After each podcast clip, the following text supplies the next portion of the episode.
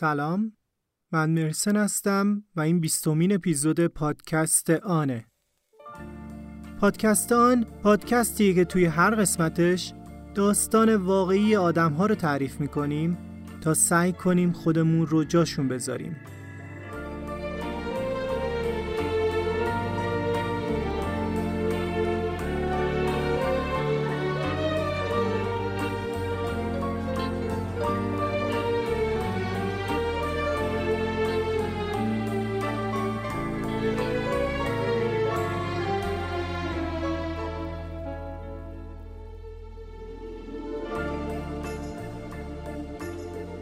ممنونم که پادکست آن رو دنبال میکنید و حواسمون توی اپلیکیشن های پادکست و شبکه های اجتماعی پیغام میذارید، نظرتون رو میگید، تعریف میکنید و البته انتقاد میکنید.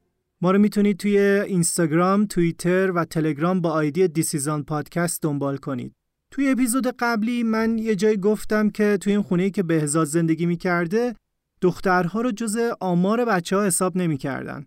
خودم توی نظرم این بود که حتی اگر اینطور باشه شاید اون روستا یا منطقه اینطور بوده و هم من و هم شنونده ها میدونیم که نباید این رو به همه افغانستان یا یه منطقه بزرگتر تعمیم بدیم. ولی با تذکر یکی از دوستان، از رحمان عزیز که پادکست شبهای کابل رو تولید میکنه، خواستم که بیشتر واسمون توضیح بده و لطف کرد و این وایس رو فرستاد. سلام، قسمت دوم از غرق در رودخانه بیاب را که گوش می‌دادم، جیمرسن جان گفت در افغانستان دختر جزو آمار فرزندها حساب نمیشه. مثلا میگن من دو بچه دارم و یک دختر. اول گفتم چرا مرسن اینجوری میگه؟ اما بعد حق دادم که توضیح و فهم این قضیه برای دوستان ایرانی یکم سخته. حتی خود من که ایران به دنیا آمدم هم بدتر متوجه داستان شدم، با اینکه در خانواده خود من هم همین تو بچه و دختر میگفتن. ای برمیگرده به تفاوت لهجه ها و اشتراک زبان در دو کشور. تفاوت فارسی در ایران و افغانستان در حد تفاوت لهجه است که تعداد محدودی کلمه‌های خاص هم دارند، دقیقاً مثل لهجه تهرانی با شیرازی. در اکثر لهجه های فارسی افغانستان کلمه فرزند وجود نداره. البته در نسل جدید با مراودت ها و رابطه های نزدیک یا شبکه های اجتماعی این کلمه استفاده میشه در افغانستان، اما در نسل‌های قبلی فرزند در افغانستان بر اساس جنسیت جداگانه خطاب می‌شده. به فرزند مذکر بچه و به فرزند مؤنث هم دختر میگن. واژه بچه در افغانستان معنی فرزند نمیده. حتی معنی افراد کم سن و سال هم نداره. به افراد کم سن میگن اشتوک یا طفل و در پسر میگن بچه. مثلا اگر معنی بچه را فرزند در نظر بگیریم و یک نفر یک پسر داشته باشه و سه دختر، میگه من یک بچه دارم و سه دختر و این یعنی من چهار فرزند دارم، بدون هیچ قصد و غرضی و جداسازی بر اساس تبعیض جنسیتی. ممنونم از رحمان عزیز. پیشنهاد میکنم به رادیو شبای کابل گوش کنید تا داستان و شعرهای جذابی رو بتونید با این صدا و لهجه شیرین بشنوید. بریم سراغ حامی مالی این اپیزود. خنیاگر یه پلتفرم آموزش ویدئویی موسیقیه که میشه باهاش از استادهای شناخته شده ایرانی به صورت آنلاین ساز و تئوری موسیقی یاد گرفت. دوراش کامل هستن و البته میشه قبل از تهیه حتی توضیحات هر جلسه رو دید که سرفصل‌ها چیان. چند جلسه اول پکیج‌ها رو هم میتونید رایگان تماشا کنید که بیشتر آشنا بشین محتوای آموزشی و سبک تدریس استاد چطوریه. یه چیز جالب دیگه هم که دارن اینه که موقع دانلود و تماشای آنلاین از سایت اینترنتتون نیمبها حساب میشه. امکان خرید قسطی هم وجود داره. آدرس سایتشون هم اینه خنیاگر دات کام. خنیاگر پلتفرم آموزش‌های تصویری موسیقی. و بریم سراغ داستان. این سومین و آخرین اپیزود داستان غرق در رودخانه بیابه. من میتونستم بهزاد باشم، تو میتونستی بهزاد باشی.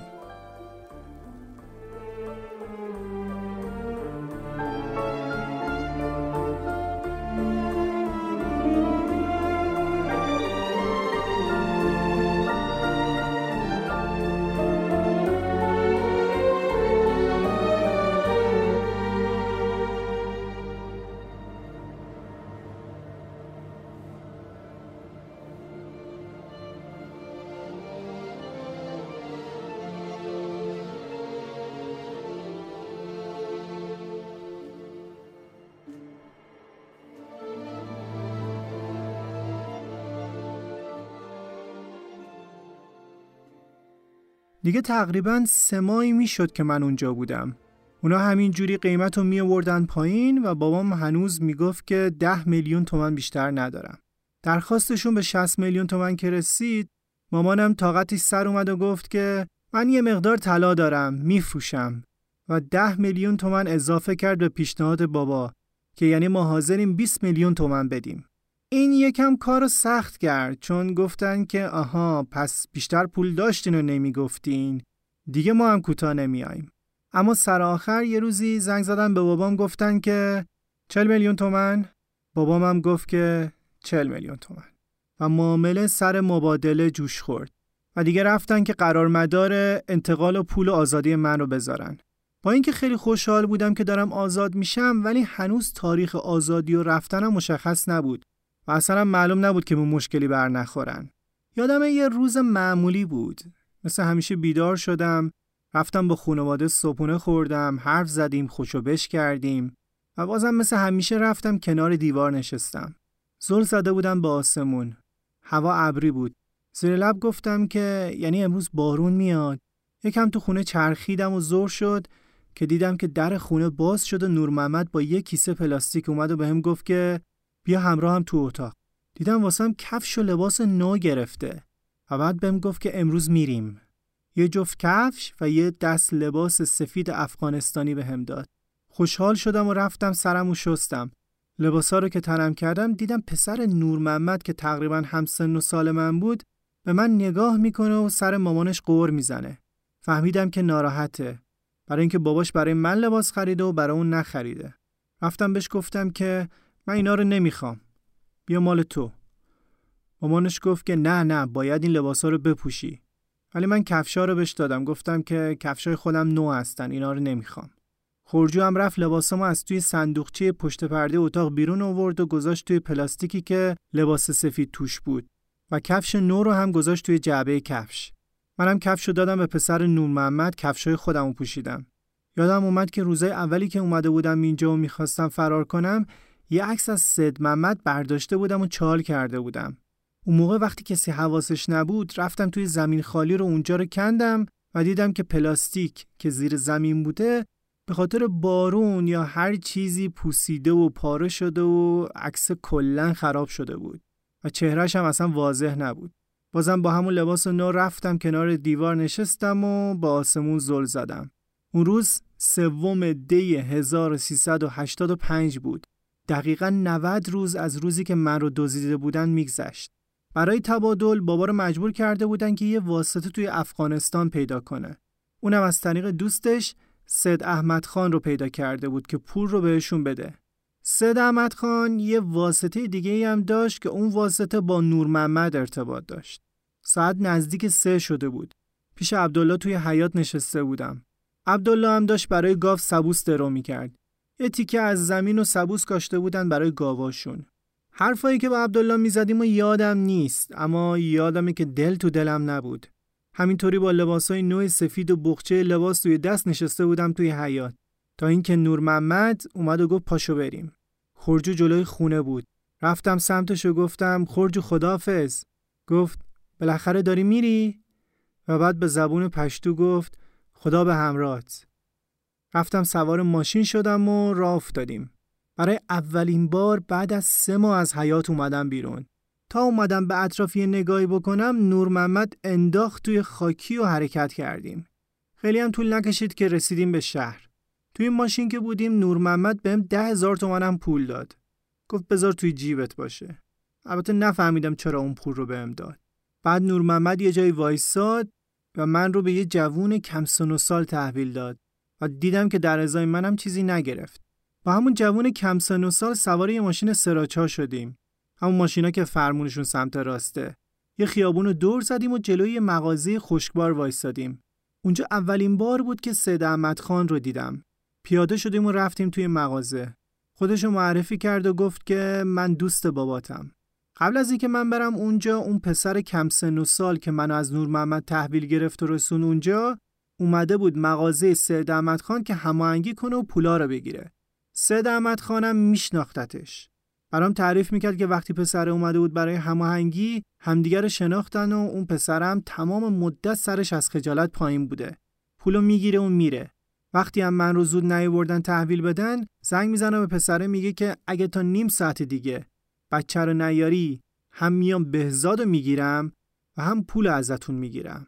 خلاصه بعد از اونم زود منو میارن تحویل میدن. سید احمد خان از بزرگای اونجا بود. اما برای من قابل درک بود نخواد قهرمان بازی در بیاره و میخواسته همه چیز خوب پیش بره. او رو بده و منو بگیره که فقط همه چیز تموم بشه. من که رسیدم اونجا سویچو برداشت و رفتیم سمت خونه و شبم اونجا گذروندم. فضای خونهشون خیلی دلنشین بود. با زن و بچه‌ش نشستیم غذا خوردیم. خیلی حس خوبی داشت. میتونم بگم بهترین ساعت‌های اون دوران اونجا بود. چون تلفن‌های اونجا ماهواره‌ای نبود، نباید حرفی از گروگانگیری می‌زدم. تلفن آورد و بهم داد و گفت که زنگ بزن به بابات بگو که پیش منی. حتماً هم بهش بگو که دو گالون بنزین یادت نره. این دو گالون بنزین کلمه رمزشون بود که خیال بابا راحت بشه. منم زنگ زدم و اینقدر صدای شادی و گریه قاطی شد که یادم نمیاد حرفاشون اصلا چطوری پیش رفت. فقط بابا گفت که فردا میام دنبالت و همین یه جمله کافی بود که اون شبو با آرامش بگذرونم. If I'm coming home to you,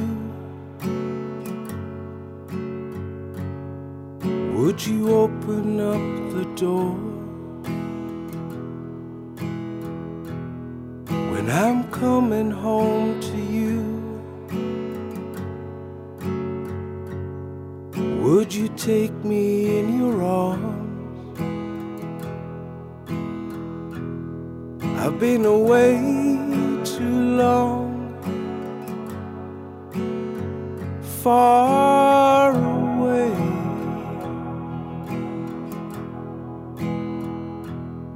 But I'm coming home.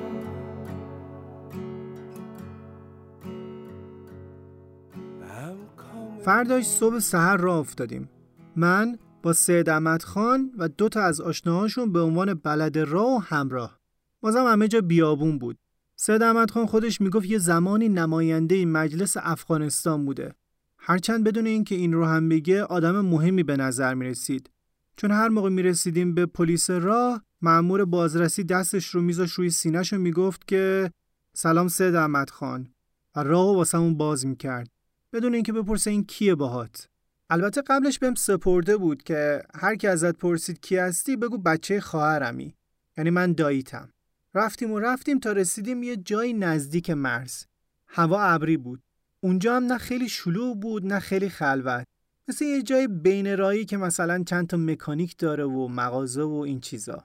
سید احمد خان ماشین رو همونجا نگه داشت.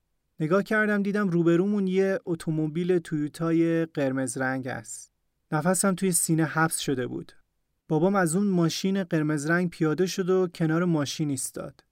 از دور داشتم نگاش میکردم و حس کردم که موهای روی گونه‌اش یه کمی سفید شده. سید احمد خان بهم گفت خیلی عادی پیاده شو و بشین توی اون ماشین. کسی نفهمه مبادله گروگانه که واسه ما بد میشه. حتی فرصت نشد درست خداحافظی کنم ازشون. منم پیاده شدم و رفتم سمت اون ماشین. بابا درو باز کرد برام. به بابا سلام کردم و نشستم توی ماشین. بابا همینطور نگاهش به من بود. بعدم رفت سمت اون ماشین که تشکر کنه و کمی صحبت کرد. یه چند دقیقه بعد برگشت و از توی تویوتای قرمز دو تا گالون بنزین در آورد و برد بهشون داد. فهمیدم غیر از اینکه رمز بوده، اونا برای برگشتن واقعا به بنزین احتیاج دارن. خلاصه وقتی تحویل داد، برگشت، ماشین روشن شد، عادی سر و ته کردیم و راه افتادیم توی جاده. کمی که دور شدیم بابام برگشت سمت من و شروع کرد به بوسیدنم.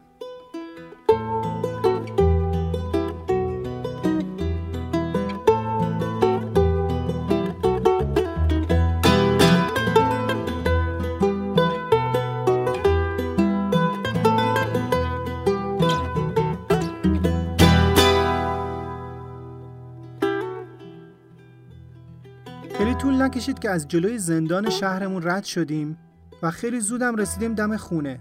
تصورشم نمی‌کردم که زندان و مرز اینقدر به ما نزدیک باشه. همه چیزم مثل آخرین خوابم بود، ولی یکم روی دور کند.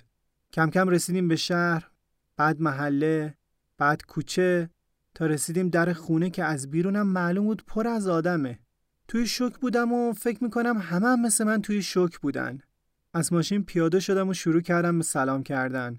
نمیدونستم وقتی آدم رو گروگان میگیرن و بعد آزاد میشه باید موقع ورود به خونه چی بگه. توی خونه خیلی ها بودن. عموام و داییام هم از شهرهای دیگه اومده بودن. منم با یه لباس بلند سفید نو، موهای ژولیده، کفشای کهنه‌ای که روز دزدیده شدن پام بود، با یه پلاستیک توی دستم که لباسام داخلش بود. یهو به خودم اومدم دیدم توی حیاط یه حلقه بزرگ خانوادگی تشکیل شده و همه دارن گریه میکنن. مثل عزاداری بوشهری، دیدین تا حالا؟ یه حلقه درست کرده بودن و هر کسی یه حلقه از این زنجیر بود. برام سوال گاهی چرا وقتی یه اتفاق میگذره آدمو شروع میکنن به گریه کردن؟ برای اینکه ممکن بود بد تموم بشه، برای استرابی که این مدت داشتن، برای اینکه زمان زیادی محکم بودن و حالا وقتش از اون غم رها بشن، یا خوشحالن که قرار همه چیز دوباره عادی بشه. اما به نظرم سوال اینه، آیا اصلا قرار همه چیز عادی بشه؟ مثل قبل؟ خلاصه بعد اینکه خوب گریه‌مون کردیم، مثل یه رسم من درآوردی همونجا وسط حیاط اون لباس سفید از تنم در آوردن تا بفرستنم همون. بابا هم دست کرد توی جیبم و یه پول ایرانی در آورد و گفت این چیه؟ گفتم اونا بهم دادن. بابا هم اینجوری پولا رو گرفت سمت عموام و با یه لحن خاصی گفت پولم بهش داده نامرد. بعد فرستادنم رفتم حموم. دایی کوچیکم مسئول این شده بود که از ورودم و همه چیز فیلم بگیره. هرچند هیچ وقت بعداً نخواستم اون فیلم رو دوباره ببینم. توی حموم آب باز کردم روی خودم. آب گرم، آب گرم خونمون. رفتم توی فکر این سه ماهی که بهم گذشت و سه ماهی که آدم‌های این ور داستان گذرونده بودن. دایی من فقط شش ماه ازم بزرگتره، با هم بزرگ شده بودیم. اون سه ماهی که نبودم تا جایی که ممکن بوده آفتابی نمی‌شده تا مامانم یاد من نیفته. انقدر آدم‌های زیادی درگیر این موضوع بودن و زندگیشون تحت تاثیر قرار گرفته بود که اصلا نمیشه تصور کرد. و البته بالای این هرم هم خانواده‌ام بودن. حس میکنم خونمون از زندگی تهی شده بود. بعضی از رنجام مثل مرگ نیست که یکی بیاد بگه خب دیگه تموم شد، زندگیتون رو بکنید. بعضی از رنجا هستن که زندگی رو متوقف میکنه تا وقتی که مشکل حل بشه. و من همینطوری بی حرکت زیر آب ایستاده بودم، نمیدونم چقدر، که دایی جان در حموم رو باز کرد و با هندیکم تشریف آورد توی حموم. پشت دیوار قسمت اصلی وایساد. گفتم چیکار میکنی؟ گفت بابات گفته از همه چیز فیلم بگیرم. همینطوری که داشتم میخندیدم گفتم الان میام بیرون دیگه. و باز با خودم فکر کردم که چقدر دلم نمیخواد این فیلم رو هیچ وقت ببینم، مخصوصا صورتم رو توی اون لحظه با این بدن تکیده و لاغر. لباس پوشیدم و اومدم بیرون. فهمیدم بابا تمام لباسا رو توی حیاط آتیش زده. من لبخند میزدم اما هنوز ذهنم و بدنم سر بود. به آتیشی که داشت لباسامو میسوزون نگاه میکردم. شعله‌های آتیش زبونه میکشیدن و همه چیز خاکستر میشد و منم هی زیر لبم میگفتم که آزاد شدم، آزاد شدم. تکرار میکردم تا باورم بشه. حس میکردم که کابوس تموم شده.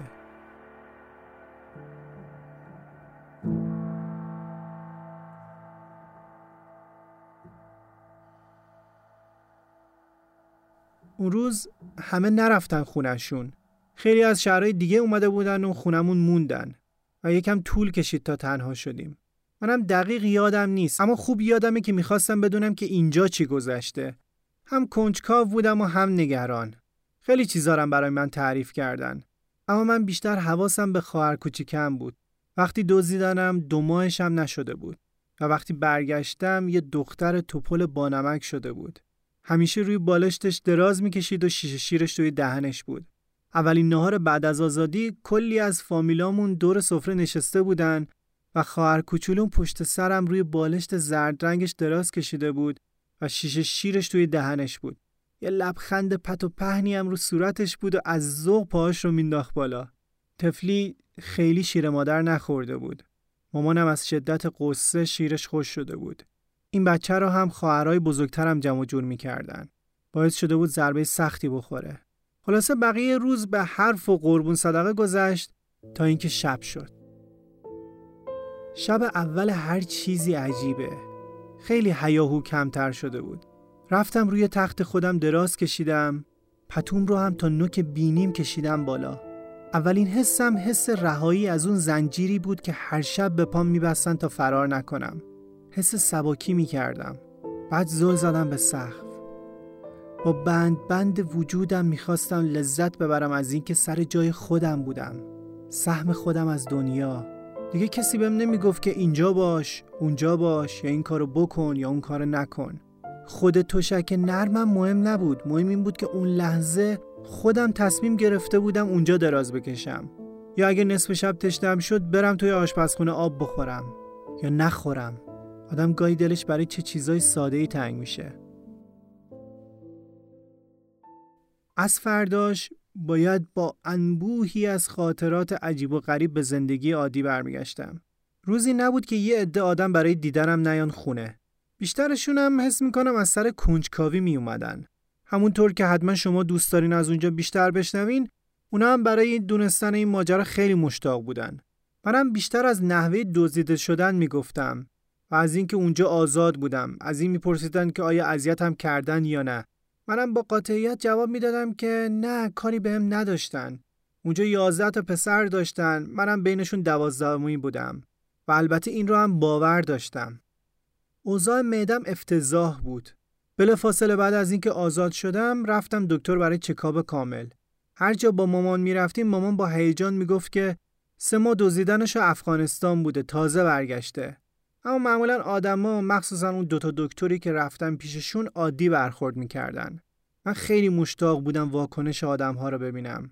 برای همین به سوال همکلاسی‌ها و فامیلا جواب میدادم. همه میخواستن از حسم موقع آزادی بدونن، اما حسم موقع دستگیری دستیافتنی تره. فکر میکنم آزادی خیلی پیچیده تره.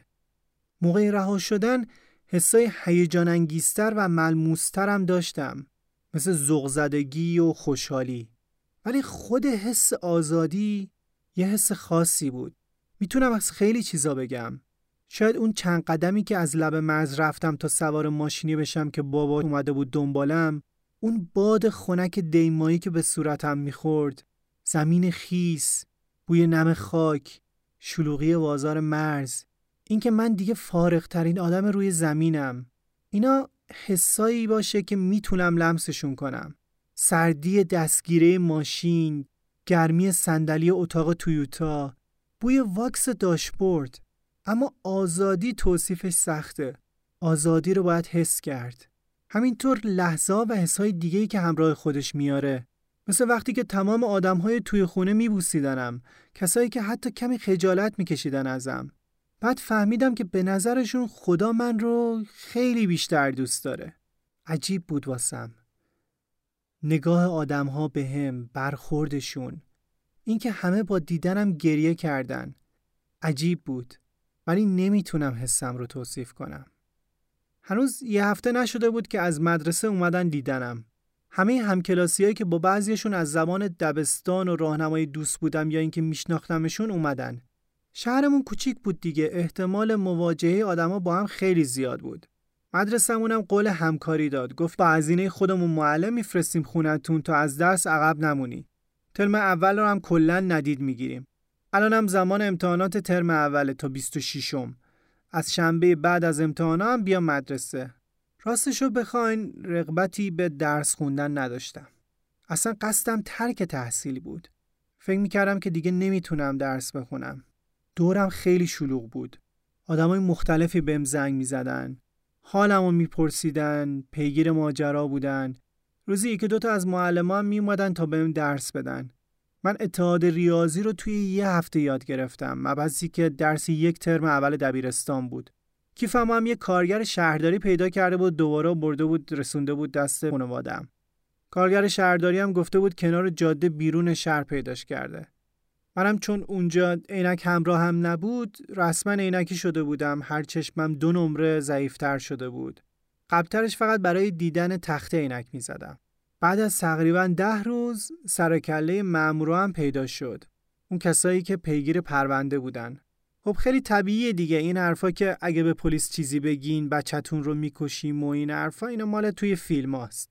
اصلا بعضی از این حرفایی که بابام زده بود با مشورت اونها بود. از اولم پیگیر پرونده‌ام بودن و دنبال اون آدم دزدای ایرانی. اون موقع بود که باید برای مأمورهایی که مسئول پرونده بودن با جزئیات کامل همه چیز رو تعریف می‌کردم. اون زمان ذهنم خیلی مشوش بود. اصلا تنهایی نمیتونستم برم بیرون. با سرویس شخصی میرفتم مدرسه و تنها کسی بودم که اجازه داشتم که توی مدرسه موبایل داشته باشه.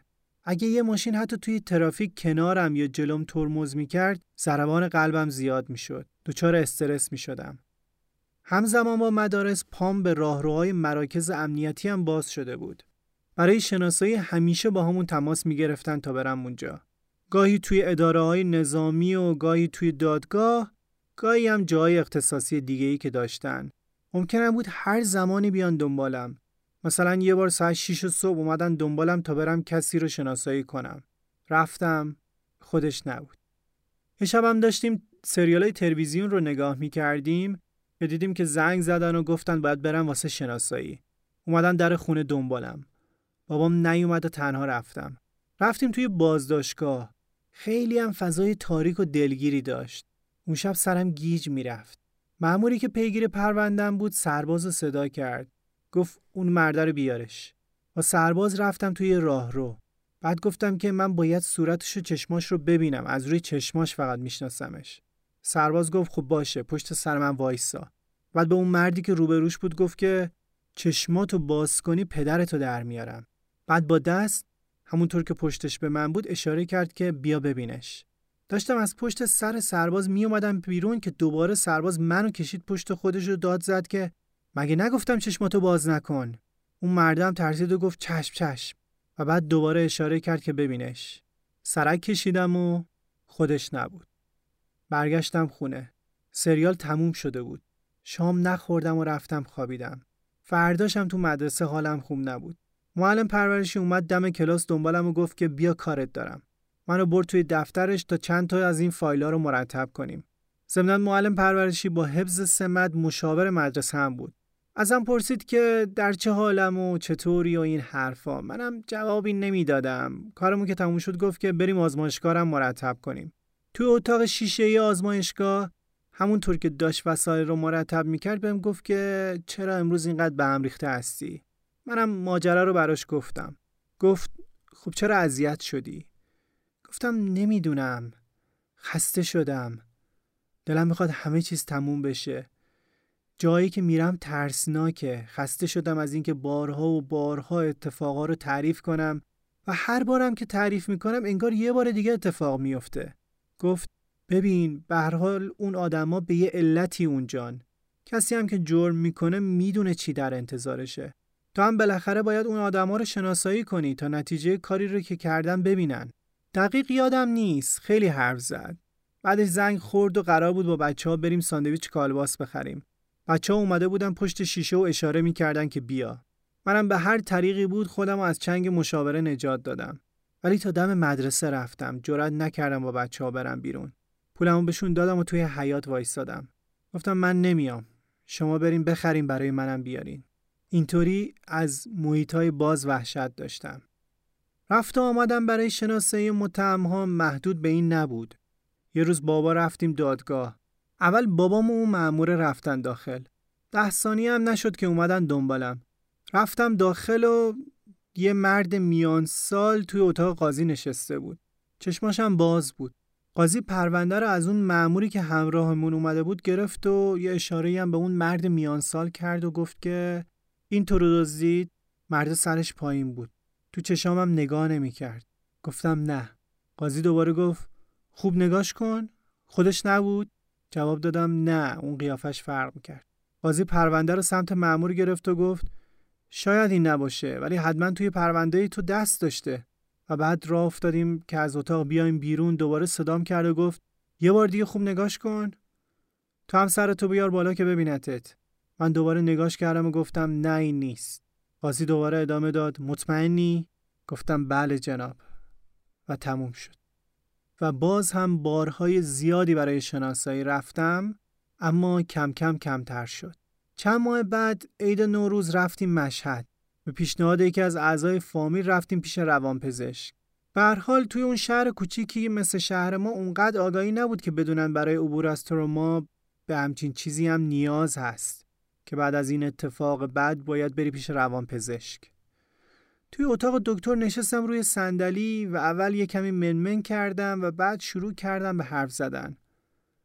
وقتی ماجرا رو برای دکتر گفتم، دکتر بیچاره جا خورد.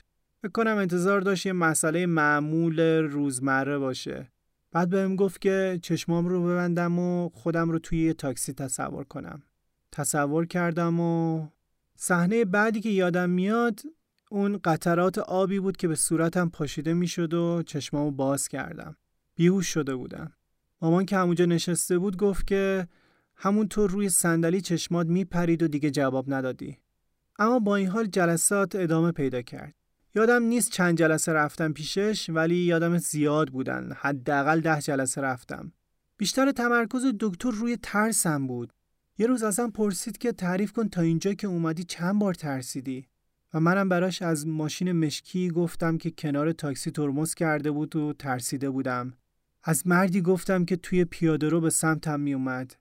از هر چیز ریز و درشتی که اصلا به چشم بقیه نمی اومد. اما گفتن همونا خیلی خیلی کمکم کرد تا بتونم شرایط رو بپذیرم و باهاش کنار بیام. همون جلسات بود که بهم یاد داد که با همه سختی‌هایی که داشتم به خاطرات زیبای اونجا فکر کنم و برای بقیه هم تعریفشون کنم. براش از خورجو گفتم که معتقد بود چشمام شوره. میگفت بهزاد از هر چی که تعریف کنه ناقص میشه. یادم اومد که خورجو چند تا مرغ داشت و تخم مرغاشون جوجه شده بودن. وقتایی که توی حیاط رژه میرفتن، منم کنار دیوار مینشستم و میگفتم خورجو چقدر جوجه داری؟ یو، دوا، دری، فلور، پنزه، هفده، هجده تا. آه چقدر زیاد. اونم به شوخی یه چیزی پرت میکرد سمتم. آره یاد گرفته بودم پشتو حرف بزنم توی همون چند ماه، هرچند الان فراموش کردم. اتفاقا فردای اون روز سه چهار تا از جوجه های خورجو هم مردن. خورجو میگفت دیدی گفتم چشمت شوره. براش از وقتی گفتم که برادر کوچیکشون، همون که باهاش به مشکل خوردم، میخواست موهاشو کوتاه کنه. منم به دروغ گفتم سه ماه تابستون رفتم شاگردی آرایشگاه و به معنای واقعی گن زدم توی موهاش. هرچند که نبود امکانات باعث شده بود نفهمه پشت سرش چی شده و بقیه هم با اشاره هیس میگفتم چیزی بهش نگن. براش از روزی گفتم که زن بزرگ نورمحمد گوشوارشو گم کرده بود و آجیل مشکلگشا پخش میکرد. اومد به منم داد. گفت تو از ما رنج دیدی، دعا کن پیدا بشه. هر یه دونه کشمشی که میخوردم میگفتم خدایا گوشواره رو پیدا کن، خدایا گوشواره رو پیدا کن. هنوز یه ساعت نگذشته بود که رفتم پشت دیوار ساختمون، چون آفتاب رفته بود اونجا. دیدم لای آشغالای حموم یه چیزی داره برق میزنه. برداشتمش و بدو بدو رفتم دادم بهش و خیلی خوشحال شد. البته بعدن عبدالله گفت که اینا میگن خودت برداشتیش. بعد از مسافرت مشهد با یه روحیه تازه‌ای برگشتم. دکتر بهم یه تمرینایی داده بود. برای اولین بار توی کلاس درس از خاطرات اونجا گفتم. مخصوصاً از دختر سیزده ساله‌ای به اسم خندانک که همیشه میزدنش و خیلی هم تخس بود. با اینکه خودشم بچه بود، شده بود پرستار داداش کوچیکش. خندانک شده بود نیمه گم شده من توی مدرسه. بچه‌ها برای اینکه وقتی کلاسو بکشن پای اونو وسط میکشیدن و معلم‌ها هم که کنجکاو بودن سوال میپرسیدن. بچه هم دنبال بهونه بودن معلم درس نده. اینطوری شد که با همین بهونه ها من تونستم چیزایی رو که گفتنشون توی خونه رنجاور بود به زبون بیارم، بدون دلسوزی و دلگیری و با خنده و اشتیاق. تابستون شد، مدرسه تعطیل شد، منم میرفتم مغازه. یه روز یه مشتری اومد واسه ماشین لوازم بگیره. من و بابا هم توی مغازه بودیم. لوازمو بهش دادم و پولا هم حساب کرد و بعد بهش کمک کردم بذارتش توی ماشین و برگشتم داخل. دیدم برگشت توی مغازه، از ویترین رد شد و به بابام گفت که ببخشید میتونم پسرتون رو ماچ کنم؟ من و بابا همدیگر نگاه کردیم. بابا گفت برای چی؟ گفت که من همونم که اومدید دادگاه واسه شناسایی. اگه پسر دست میذاش روی من اعدامم میکردن.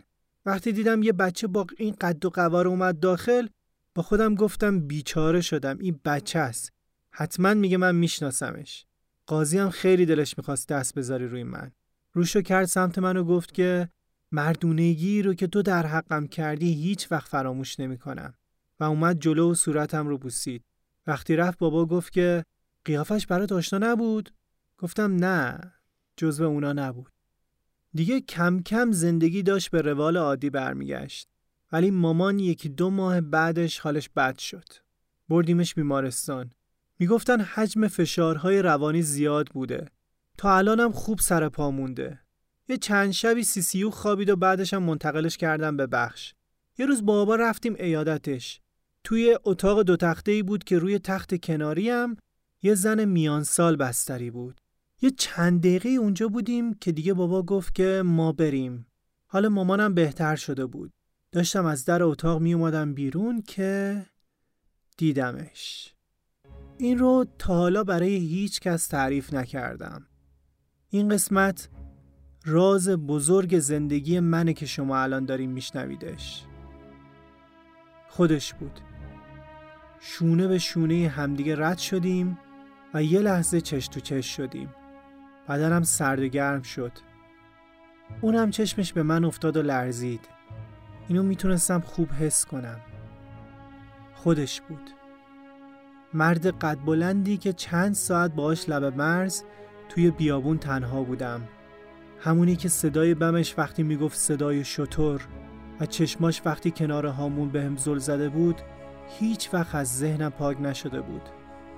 با یه لباس محلی قهوه‌ای سینه به سینه من ایستاده بود و چشماشم همون طوری بودن، گرد و خاص. از کنارم گذشت و رفت کنار تخت زن میان سال ایستاد.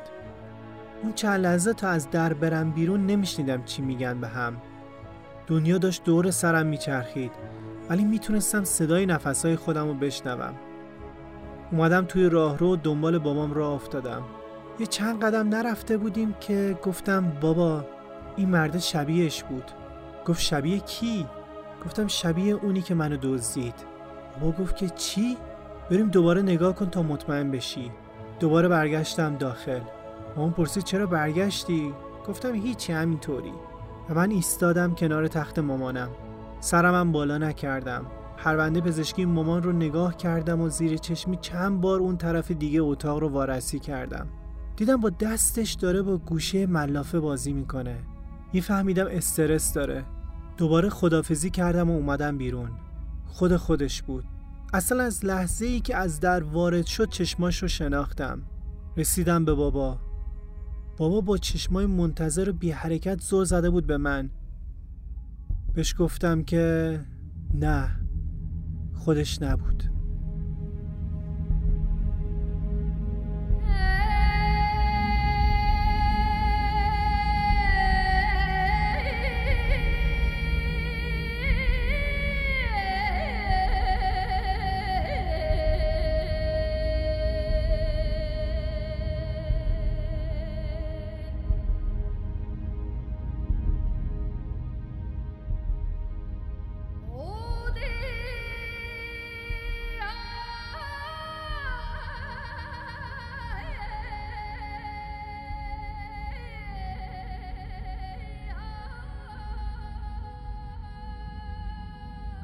دروغ گفتم. همونقدر که توی اون اتاق مادرم رو میشناختم مطمئن بودم که اون مردم همونه، اما نگفتم. هیچ ترسی هم نداشتم که لوش بدم و بعد مثلا بخواد انتقام بگیره و این حرفا، چون اولا مجازات آدم ربایی اعدامه و دوم من زور قانون رو دیده بودم.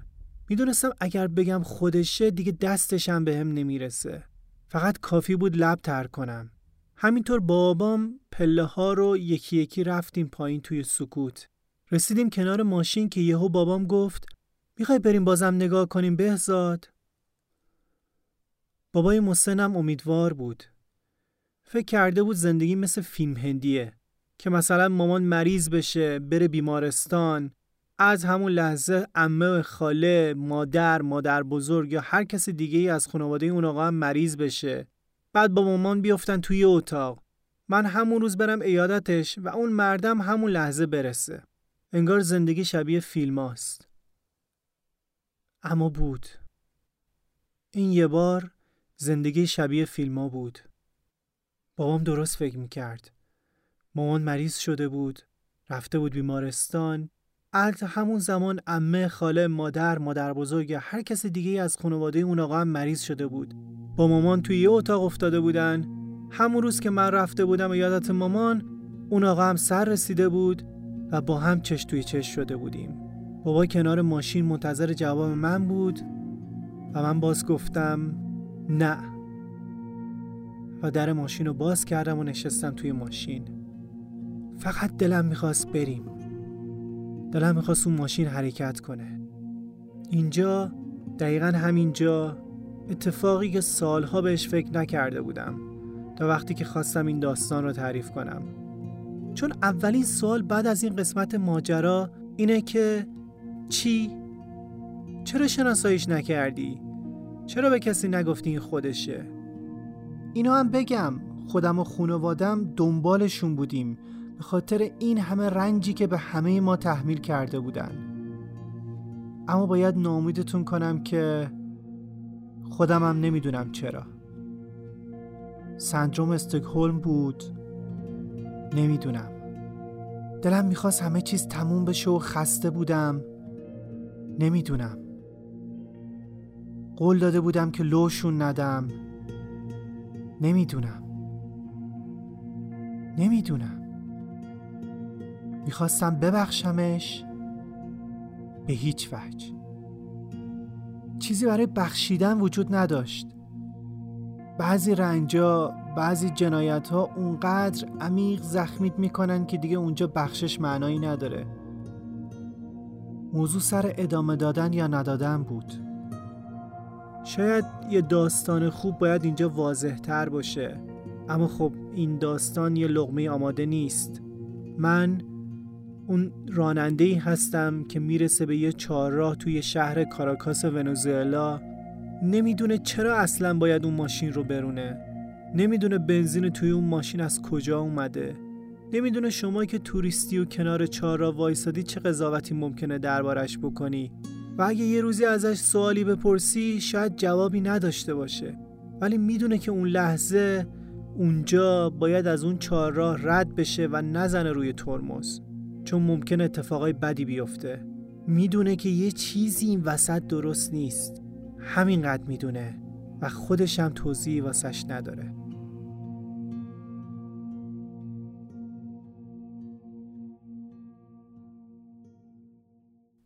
یواش یواش از اونم گذشتم.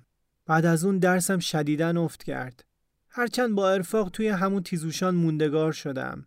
کنکور قبول شدم ولی دیگه پی درس و دانشگاه رو نگرفتم. مهاجرت کردیم و اومدیم مشهد. اون اتفاق، اون دوران خیلی روم تأثیر گذاشت. جهانم درونی تر شد. اونقدر اون سه ماهی که گروگان بودم با خودم حرف زدم و دور چهار دیواری قدم زدم که حتی تا الانم رابطم رو با دنیای بیرون از دست دادم. خیلی توی زندگی اجتماعی موفق نیستم. دوستان خیلی زیادی ندارم. یا نسبی هستن یا سببی، یا به واسطه کارم یا فامیلایی که هستن باهاشون جور شدم. بعد از اون زمان علاقم به هنر ادبیات چند برابر شد. برای توضیح زندگیم از کتاب و سینما مستاق می آوردم. فکر کنم این موضوع حتی توی این داستانی که تعریف کردم هم مشخصه. کوچکترین شباهت یه سکانس، یه جمله به زندگیم گره‌گشای پرسش هام بود. مثل وقتی که فیلم صد و بیست و هفت ساعت رو از سر سرگرمی می دیدم. یه جای شارون گفت شاید این تخت سنگ از زمانی که یه ستاره بوده داشته می اومده تا اینجا ما با همدیگه برسیم. همه اون آدم ها بعد از من به زندگیشون ادامه دادن و سرنوشت خودشون رو داشتن و من گاهی به این فکر می کنم که اون مرد قد بلند از کی و کجا وارد کار خلاف شده. چطور کلی پستی و بلندی رو طی کرده تا شریک یه گروه برای دزدیدن من بشه. بعد یه روز همه چیز بچرخه و بچرخه و ما توی بیمارستان به هم دیگه برسیم. اون وقت تناب دار رو جلوی خودش ببینه. توی اون اتاق بیمارستان از ترس نفسش حبس شه ولی نجات پیدا کنه. هنوز گاهی به مرد قد بلند توی بیمارستان فکر میکنم. اون ماجرای بیمارستان رازی بوده که هیچ وقت با کسی در میون نذاشته بودم. به این فکر میکنم که بعضی از شبا وقتی کنار همسرش دراز میکشه و به سقف نگاه میکنه، یا وقتی که چشمش به عمه، خاله، مادر، مادر بزرگ یا هر کسی دیگه‌ای که توی اون بخش همزمان با مامان من مریض بود میفته، به این فکر میکنه که اگر من شناساییش میکردم چی میشد؟ با خودم فکر میکنم شاید اونم فهمید که من شناختمش.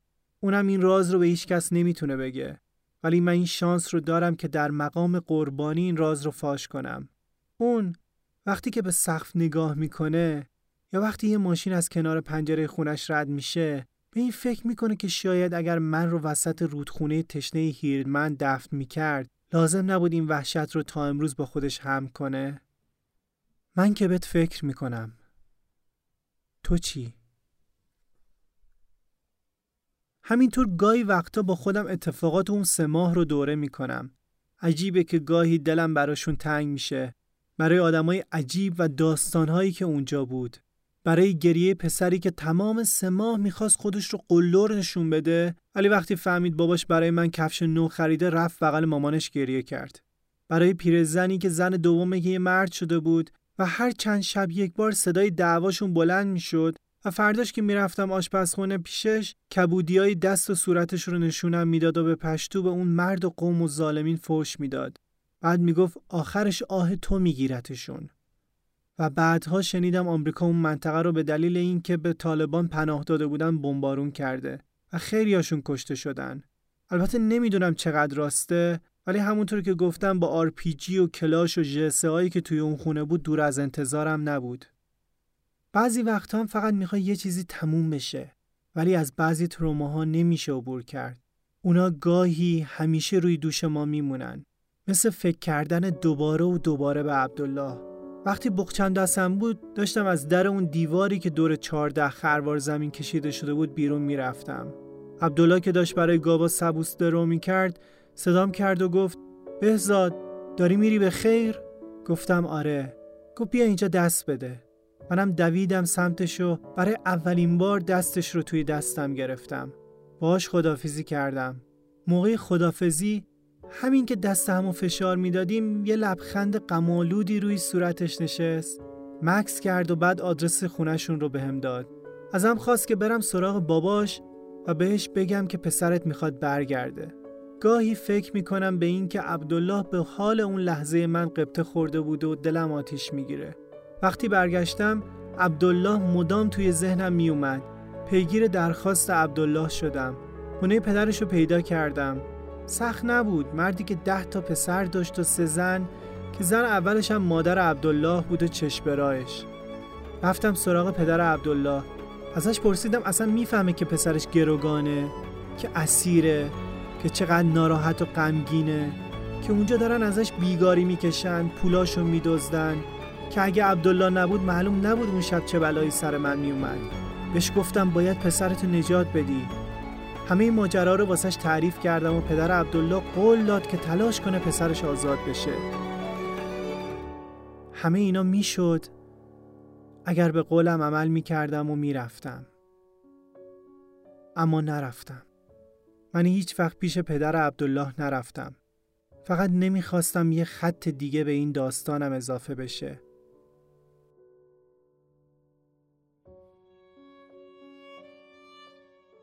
همیشه توی قصه ها با یکی بود یکی نبود آدم پا به داستان میذاره و با قصه ما به سر رسید کلاغه به خونش نرسیدم قال قضیه کنده میشه و داستان به پایان خودش میرسه و آدم خلاص میشه.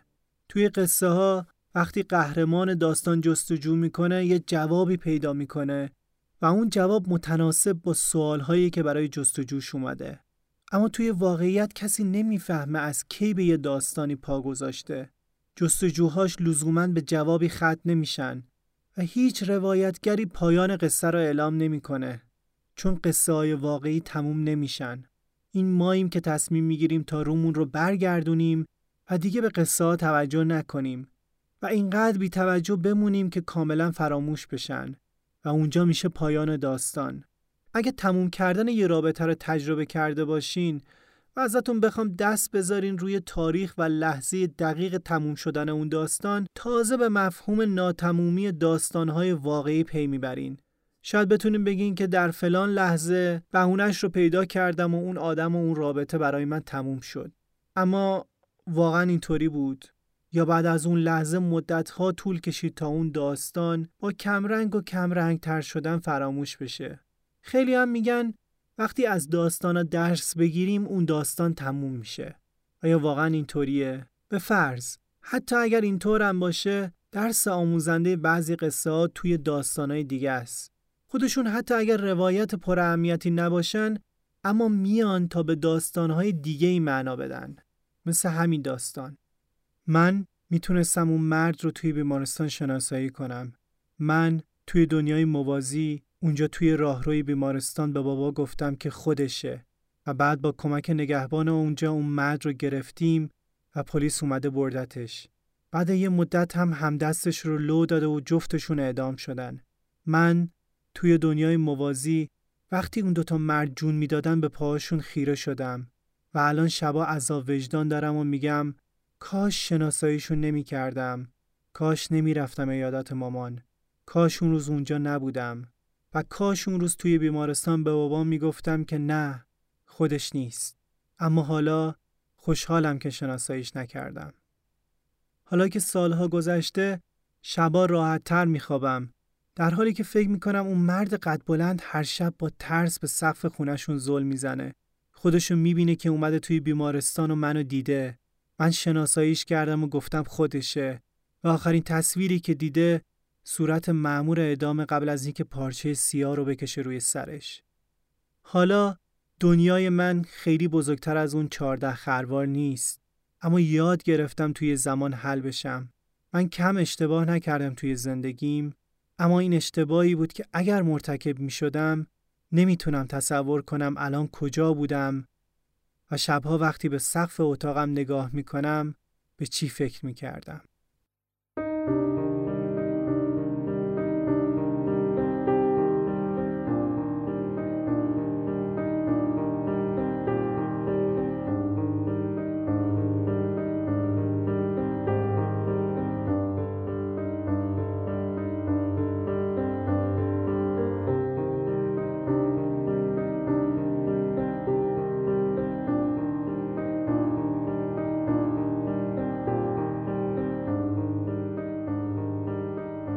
این بود اپیزود پایانی داستان غرق در رودخانه بیاب. امیدوارم که شنیدن این داستان واسهتون آورده‌ای داشته باشه و مرسی که به دوستاتون پادکست آن رو معرفی میکنید. این یه تیکه از مؤخره رو هم دارم چند روز بعد از انتشار پادکست اضافه میکنم، چون لازم میدونم اینجا یه توضیحی بدم به عنوان مؤلف و منتشر کننده این داستان و به نظرم حق شنونده است که اینو بدونه. باید بگم بخشای تاثیرگذاری از این داستان رو به خاطر بعضی از ملاحظات نتونستیم تعریف کنیم. مخصوصاً بخشای مربوط به مشاهدات بهزاد در پیگیری‌های قانونی و رفت و آمداش برای شناسایی. این رو هم در نظر بگیرید. یک مورد دیگه هم به عنوان راوی میگم به خاطر شایبه‌ای که به وجود اومده و اینکه گوشه ذهنتون باشه که پدر عبدالله به خوبی از وضعیت پسرش خبر داشته. خب هم فقیر بودن و امکان پرداخت چهل میلیون تومان رو نداشتن و هم پدر عبدالله به آدم رباها جواب داده بوده که من نه تا پسر دیگه هم دارم. فرقی برای من نمیکنه که عبدالله باشه یا نباشه. همین. من یه بخشی از این اپیزود رو هم وامدار قلم مسعود حیدریان عزیز هستم از کافه بزرگسالی که به قول خودشون یه کافه خیالیه که توش از رنج‌های بزرگسالی گفته میشه. ولی قلم شیوای خود مسعود واقعا گیراست. فکر کنم یکی از اپیزودهاشو بشنوید اون حس نزدیکی رو باهاش احساس بکنید. یه پادکست دیگر رو هم میخوام معرفی کنم که مرتب این روزا دارم بهش گوش میدم. پادکست راوی که یه پادکست داستانیه که توی هر اپیزودش داستانی از آدمهای معمولی رو تعریف میکنه که یه چالشی توی زندگیشون داشتن که داستان زندگیشون رو شنیدنی تر کرده. آرش خیلی خوب داستان تعریف میکنه. به نظرم برید سراغ اپیزود بیست و یک به اسم جازموریان تنها نیست. این که چطور یه زلزله توی کرمانشاه باعث میشه که یه عده توی منطقه جازموریان شناسنامه دار بشن. شنیدنش خیلی درس برای من داشت. لینکش هم میذارم توی توضیحات.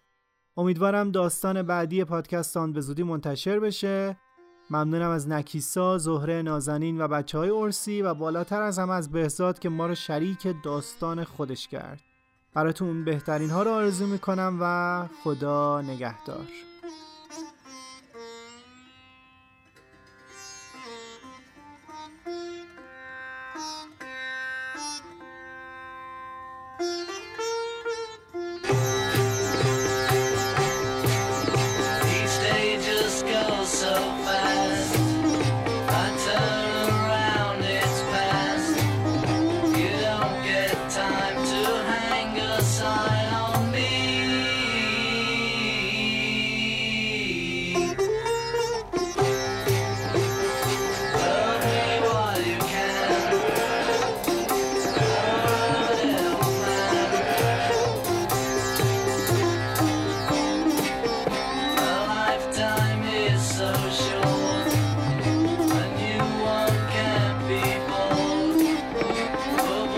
You got